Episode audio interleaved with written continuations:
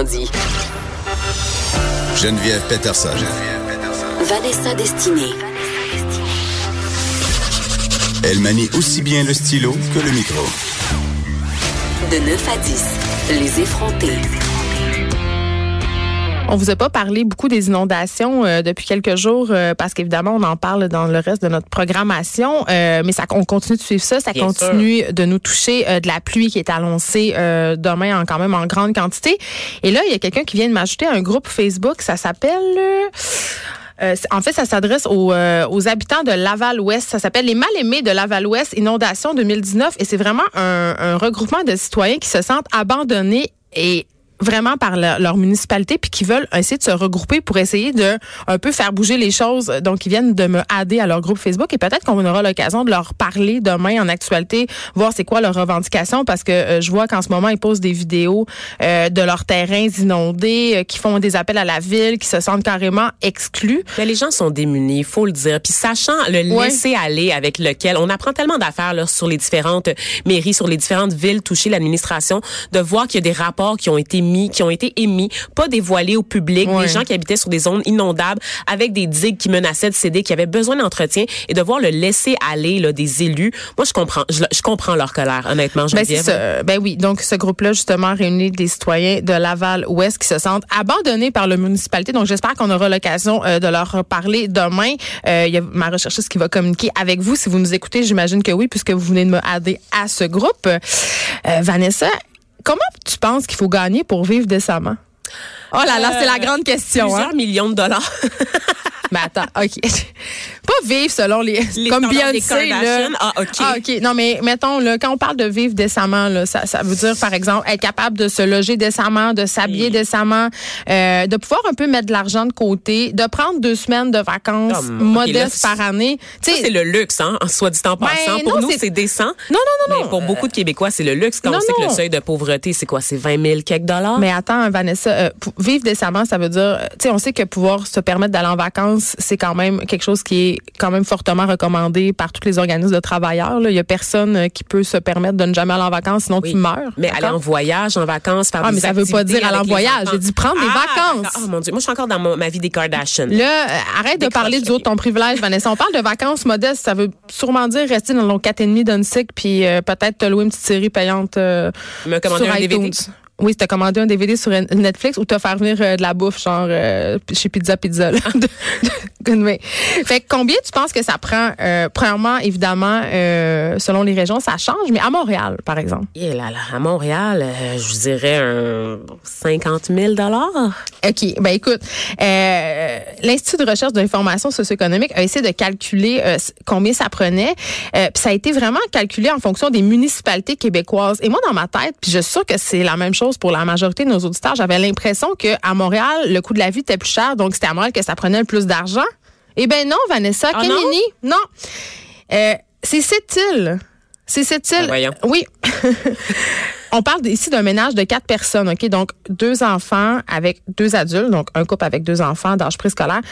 Ils devront gagner soixante-deux mille cent quatre-vingts ben pour vivre décemment. Au Saguenay, soixante mille quatre cent cinq. Ça, je le comprends pas. Mais bon, Montréal, cinquante-huit mille cent soixante-six. Ben voyons, en troisième Qué- position, Montréal. Québec, cinquante-sept mille. Gatineau, cinquante-six mille. Sherbrooke, cinquante-cinq mille. Et Trois-Rivières, cinquante-cinq mille environ aussi, un petit peu moins, cinq cents de moins.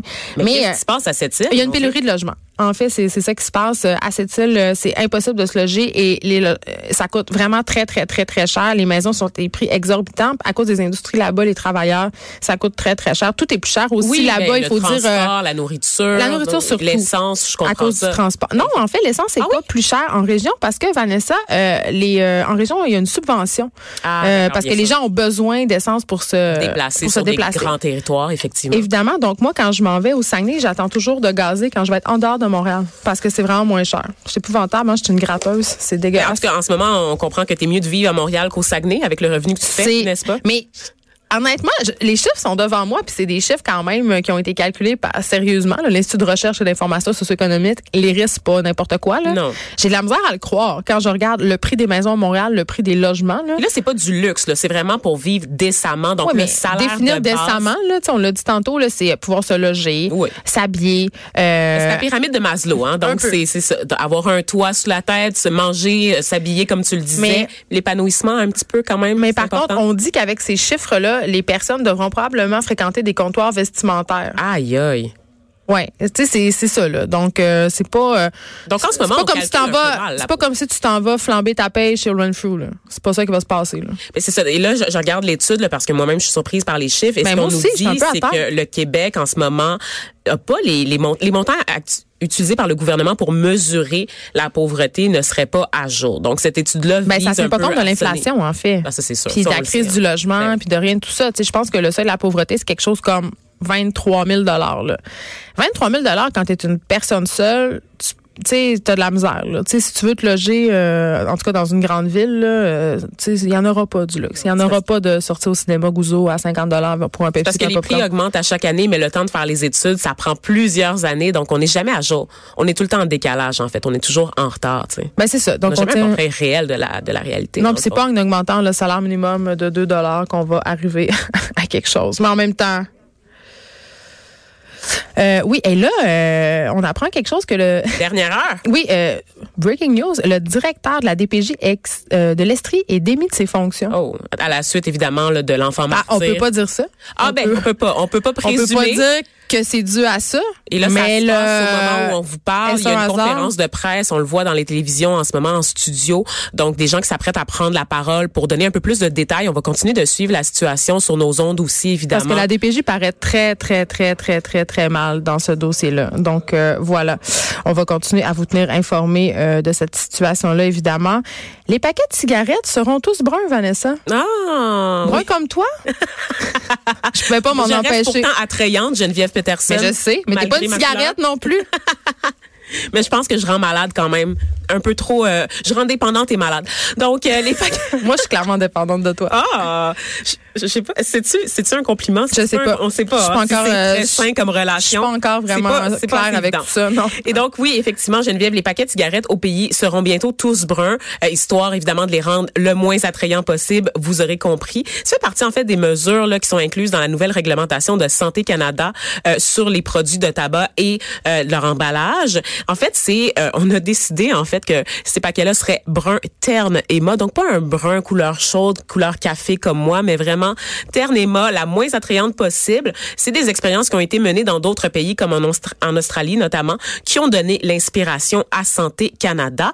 Évidemment, tout va être prohibé à l'intérieur comme à l'extérieur des paquets, donc les noms des compagnies, par exemple, les noms de marques vont être en gris, tout va être en, en petite taille de caractère, même la police, tout va être minuscule, en fait. Les boîtes vont être réglementées, elles vont devoir être rectangulaires. Il y a une taille minimum. Les cigarettes pourront plus être minces non plus parce qu'on a constaté que les cigarettes ultra minces... Mais ça, c'est attirant pour les jeunes. Pour les jeunes femmes, et surtout, les femmes en, en fait. Donc, on les qualifiait de féminines. Donc, il va avoir une, une grosseur réglementaire, des couleurs réglementaires également pour les cigarettes, donc blanches avec le bout blanc ou le petit brun, le petit bout en liège brun. Et moi, là, à un moment donné... Je trouve que c'est trop. Je trouve qu'on va trop loin. Je sais que... Hey, moi, j'interdirais tout ça. Ah, moi, la vente de cigarettes, non, non, j'inter... non. moi, j'enlèverais ça du marché. Mais non, bye. Tu peux pas faire ça. Tu mais peux pourquoi? Pas faire c'est ça. juste pas bon. C'est pas bon. Mais il y a plein d'affaires pas bonnes qu'on continue non, mais de vendre. Attends, on vend de la liqueur, on vend de l'alcool, on vend non, de la vodka. Vanessa, non, tu peux pas comparer... On vend de la drogue, à ça. Tu peux pas comparer les méfaits de la cigarette aux méfaits euh, de la liqueur, de l'alcool... Je peux-tu le faire avec la marijuana? De la drogue. Ben, en même temps, moi, hein? tu t'as connais ma position sur ben la oui, marijuana, les affaires qui, qui signalent par les poumons et qui donnent le cancer, moi, j'enlèverais tout ça. Oui, j'enlèverais les fini. écrans aussi dans un monde idéal. Mais non, Vanessa, Geneviève... tu peux pas dire ça. Les écrans, ça cause pas le cancer du poumon. C'est pas un problème de santé tout. publique. Ben oui, ça devient des problèmes de santé mais... publique. À un moment donné, la question, c'est la c'est question de la dépendance. C'est qu'on peut rien tirer de bon de la cigarette. On peut tirer des choses bonnes, des écrans. On peut tirer quand même des choses quand même assez euh, formidables. Du sucre, des gâteaux. Oui. si on en mange une fois de temps en temps, on peut boire un verre de vin. Euh, tu sais, tu comprends? Je comprends qu'il y a des gens qui, qui disent, ah, l'alcool, ça crée un problème de santé publique. Il y a des gens qui ont des problèmes de jeu et tout ça, mais la cigarette, c'est, c'est, c'est juste... Euh... Oui, puis l'affaire avec la cigarette, moi, ce qui me dérange, en fait, c'est que les gens, là, en ce moment, je sais que le but, c'est vraiment de décourager les jeunes d'en consommer. Par contre, on sait déjà que, justement, le tabagisme est de moins en moins populaire au pays, chez les jeunes générations. Ça reste un tueur important. Ça reste, la cigarette, un, une des premières causes de décès au pays. Et je pense que les gens qui fument actuellement sont des adultes, sont conscients de ce qu'ils ingèrent, de ce qui se, qui se met dans les poumons, et ils choisissent de le faire, de le faire malgré tout, Geneviève. Donc, euh, on a, on a des euh, développements, en fait, sur le drame à Granby. Oui, en fait, euh, en conférence de presse, il y a la ministre de la Sécurité publique, Geneviève Guilbeault, et le ministre délégué à la Santé et aux services sociaux, M. Lionel Carman, qui font l'annonce qu'il y a une enquête euh, publique du coroner qui, qui va être demandée dans l'affaire, justement, de cette jeune fille euh, euh, qui a perdu la vie euh, à Granby, cette jeune fille de sept ans qui a été martyrisée. Et on rappelle que le directeur de la protection de la jeunesse de l'Estrie, Alain Trudel, est relevé de ses fonctions suite euh, justement à la mort tragique de celle-ci. Donc voilà. On, on va continuer, oui, on va ça, continuer évidemment. à suivre ça parce que ça nous touche évidemment. Euh, puis ça nous touche quand il est question d'enfants. On a, on a tous des familles. Puis euh, si ce sont, puis ça a l'air cliché de dire ça, là, mais ce sont des victimes innocentes qui ont absolument la, rien du demandé. Système, du mmh. système. Donc c'est un échec pour nous tous en fait. Évidemment. Une mort, c'est une mort de trop, on le sait. Euh, je, Vanessa, je t'ai parlé souvent de ma relation problématique avec les contraventions de la ville de Montréal. Tu Ouf. sais que euh, mon cher a déjà manqué à être remorqué parce que j'avais des contraventions impayées puis que j'avais pas le droit de circuler puis j'étais pas au courant parce que je suis pas à mes affaires. Mais ça mmh. c'était dix. Maintenant, je suis à mes affaires, j'ai appris de mes erreurs. Tu es une bonne personne, Geneviève. Ben, en tout cas, au niveau des contraventions, je suis une meilleure personne euh, maintenant parce que ça m'a coûté très cher, mon petit ticket de cinquante-trois dollars euh, qui s'est transformé en ticket de sept cents dollars euh, oui. assez vite. Mais là, euh, la Ville de Montréal met en place une politique que moi, je trouve fort intéressante qui euh, se résume comme suit. Payez vite, payez moins. Ben oui. On va finalement peut-être... Ben, en fait, on ne sait pas. C'est l'opposition qui aimerait déposer une motion lors de la prochaine séance du conseil municipal, donc en mai prochain. Euh, comme d'autres villes canadiennes, en fait, comme Vancouver, Winnipeg, Calgary, on aimerait accorder un rabais aux automobilistes qui choisissent de payer leur contravention quelques jours à, après l'avoir reçue pour la première fois. Parce qu'en ce moment, on se rend compte que la plupart des gens payent leur contravention en retard, donc généralement une trentaine de jours, n'est-ce pas, pour payer, et quarante-deux, quarante-quatre virgule deux pour cent des constats d'infractions liées à la sécurité routière là, euh, remis à Montréal dans la dernière année ont été payés là, euh, après l'échéance de trente et un jours. Donc, et, et là-dessus, là, ok, il y a vingt pour cent des contraventions qui, en ce moment, sont impayées, de, de deux mille dix-huit, là, qui sont demeurées impayées. Donc, évidemment, c'est de l'argent qui manque à la ville, ouais. c'est de l'argent qu'on aimerait aller chercher. Ils n'ont pas pour réparer les nids de poules. Oui, c'est ça. Puis c'est sûr que oui, en termes d'intérêt, en termes de tout ça, on peut faire plus d'argent au bout du compte, mais on l'a toujours pas dans nos poches. Donc, de donner un incitatif, euh, ça serait ben, un incitatif, un rabais à des gens là qui qui euh, qui payent leur leur contravention à temps. Moi, je trouve ça quand même intéressant. Oui, j'aimerais ça que ça soit mis en place en fait parce que ça encouragerait tout le monde à payer ses contraventions plus vite, donc plus d'argent pour nous. C'est quoi à Vancouver, par exemple, quarante pour cent de moins pour les contraventions payées en moins de quatorze jours. Ben, c'est ça. Et quand hey. même, le quarante pour cent, c'est parce que là maintenant, c'est rendu soixante-dix-huit dollars parce que la mairesse Plante a décidé d'augmenter euh, les contraventions pour encourager, pour investir dans le transport en commun puis les infrastructures urbaines, c'est une bonne chose. Donc, euh, quarante pour cent de soixante-dix-huit, euh, faites le calcul, là, c'est quand même assez avantageux. Puis on sait que ça va vous encourager à avoir des bons comportements sur la route, n'est-ce pas? Ben, en tout cas, je, moi, ce qui m'encourage à avoir des bons comportements sur la route, c'est ma prime d'assurance qui baisse quand tu télécharges la petite patente pour être un bon conducteur. Je dis ça de même. C'est très Big Brother, là. Oui. Mais, euh, mais ça marche. Je postais la semaine passée sur mon Facebook une anecdote sur les boulettes Beyond Meat du A et W, Vanessa, parce que j'étais sur l'autoroute quarante et évidemment, il n'y a pas grand choix hein, quand on voyage à part des fast-food. Et j'avais vraiment pas envie de manger un burger dégoulinant de viande grasse. Pourquoi? Et là, mais je suis pas en train de faire euh, l'apologie du véganisme ni du végétarisme. Là. Je, je suis pour une consommation de viande responsable et sporadique, c'est-à-dire que je ne suis pas végétarienne, mais j'ai vraiment consciemment décidé de réduire ma consommation de viande pour des raisons euh, de santé et environnementale. Et je suis pas la seule quand même. Il y a un mouvement de plus en plus grand de, de je dirais, de flexitariens, de oui. personnes qui, qui, qui font le choix conscient de réduire leur consommation euh, de viande. Mais nous, on, on met les choses au clair. Là. On va pas arrêter de manger de la viande, Vanessa. T'es très carnivore. Oui, toujours. Régime carniste for life. Mais c'est dépasser la viande. c'est quand même un peu dépassé. Et là, on sait, c'est, c'est l'été qui s'en vient, le printemps, il va finir par arriver. Il est à nos portes, même si on a de la difficulté à le croire, n'est-ce pas, Geneviève? Oui, un peu de difficulté. C'est le grand retour des longes de porc marinées. Ah oh oui, l'été, des, c'est le barbecue, là. Et des brochettes, oignons, bœuf, poivrons à l'épicerie. Donc, si vous, ah, vous allez dans la... Qui achète ça? C'est toute la viande avariée qui repackage puis qui font mariner avec pour nous la passer. Maintenant, la nouvelle affaire, ah, la c'est de mettre, des, de mettre du petit fromage. Oui, là. Qu'ils font pas. Le fromage des races. Oui, le... Le fromage épais des races. Ça goûte tellement bon. C'est vraiment très bon, ouais. Honnêtement. Et donc, euh, j'ai décidé qu'on ferait pas l'éloge d'un régime carniste ici, Geneviève. C'est dépasser la viande. On est rendu ailleurs. Euh, je devrais dire peut-être même au-delà de la viande, Beyond Meat. Mais oui. C'est ça. C'est, c'est vraiment une révolution, en fait, dans notre assiette. Euh, des galettes qui ressemblent à des galettes de bœuf haché, là, pour ceux qui savent Puis pas. Qui vont c'est être quoi. En vente dans plusieurs supermarchés. Effectivement. Donc, elles sont conçues pour être substituées à la viande dans les burgers. Euh, bon, tu l'as dit, elles ont fait leur entrée au pays Là, par l'entremise des restos A et W.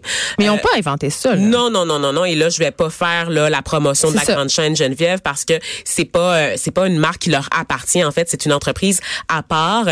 Et euh, elles ont rencontré un succès instantané. Mais parce attends, qu'il y a eu des ruptures de stock, Geneviève. Mais attends, j'ai une question. C'est une entreprise à part. Tu veux dire que A et W achète d'une entreprise ses boulettes? Oui, okay. Exactement. Donc, Beyond Meat, en fait, c'est fait par une compagnie américaine euh, basée en Californie, euh, dans le fond, qui ont commencé la commercialisation de leurs produits en passant par des chaînes de restauration rapide. Mais est-ce que c'est juste des boulettes de burger? Smart, en fait. Parce que moi, mettons, euh, quand je vois ça, les boulettes Beyond Meat, moi, je, je, je suis pas très pain dans la vie, là, fait que j'aimerais ça pouvoir comme consommer ce produit-là en sous deux tranches autres, de laitue, non, non, non, sous d'autres formes que des boulettes, mettons, pouvoir avoir euh, faire des sautés ou intégrer ça à, à autre chose qu'un burger. On est-tu là ou... On n'est pas encore là. Pour l'instant, c'est vraiment le c'est concept le burger. De la galette de bœuf. D'ailleurs, tu barbecue, disais, puis... tu disais tout à l'heure, c'est en vente dans les épiceries maintenant. Donc, ouais. Pour preuve que ça appartient pas à être levé. Il y en a pas nulle part. Il y en... C'est là. Déjà en rupture de stock. Ah non, mais moi j'ai essayé d'en trouver proche ben de chez nous là, puis il y en avait plus là. Ben le... voyons. Ouais, c'est comme la fois où on a sorti la recette de tofu magique. Là, il y a eu des pénuries de tofu. Dans toutes les grandes surfaces du Québec.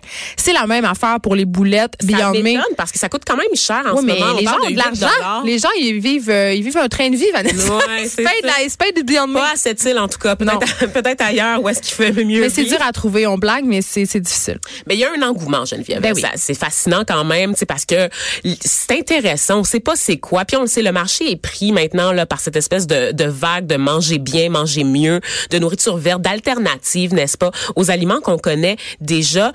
Euh, moi, personnellement, j'adore la galette Beyond Meat. Je trouve ça excellent. Quand je vais chez A et W maintenant, c'est juste ça que je commande. Oui, puis je veux dire une affaire. Plus de burger tu mets, normal. Tu mets le doigt sur quelque chose que je trouve vraiment important, Vanessa. Tu dis, j'aime vraiment ça. Puis quand je vais au dans, dans la chez A et W, je commande ça par choix. C'est pas... C'est pas un, un truc que tu manges par dépit, non. Le Beyond Meat. C'est pas genre quelque chose pour remplacer le hamburger, un espèce de substitut un peu fade. C'est vraiment bon. C'est vraiment bon. C'est, c'est un aliment en soi. Au début, je me disais, bon, le secret doit être dans la sauce ou quelque chose. Non. Mais non, là, c'est la galette qui goûte vraiment bon. Ça goûte pas la viande. Je vais c'est vous fait le dire avec quoi? Suite.